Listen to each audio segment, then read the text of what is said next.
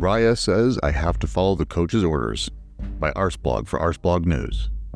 David Raya endured a difficult opening to Arsenal's 1 0 win over Manchester City just before the interlull, with some iffy passing and one particularly scary moment when he was caught on the ball by Julian Alvarez. Thankfully, it rebounded into the side netting, but it didn't do much for the nerves of Arsenal's fans, whose unease was palpable at times. However, the Spaniard said he has to do what Mikel Arteta instructs him to do, even if it gives sections of the crowds the heebie jeebies. Speaking to The Athletic, the 28 year old said this It's something I have internalized, but it's also the coach's orders. What he doesn't want is for us to start hitting balls. We have to invite a player to come out a little bit.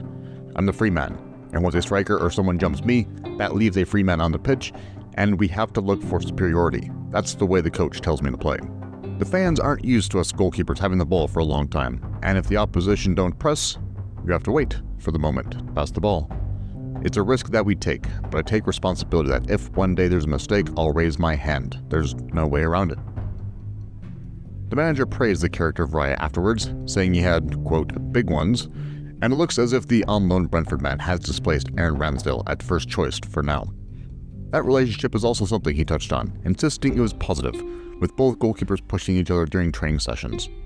The relationship? It's very good, he said.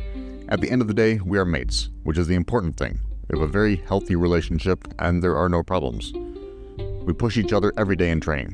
When he's down a little, I push him, and when I'm a little down a little, he does the same.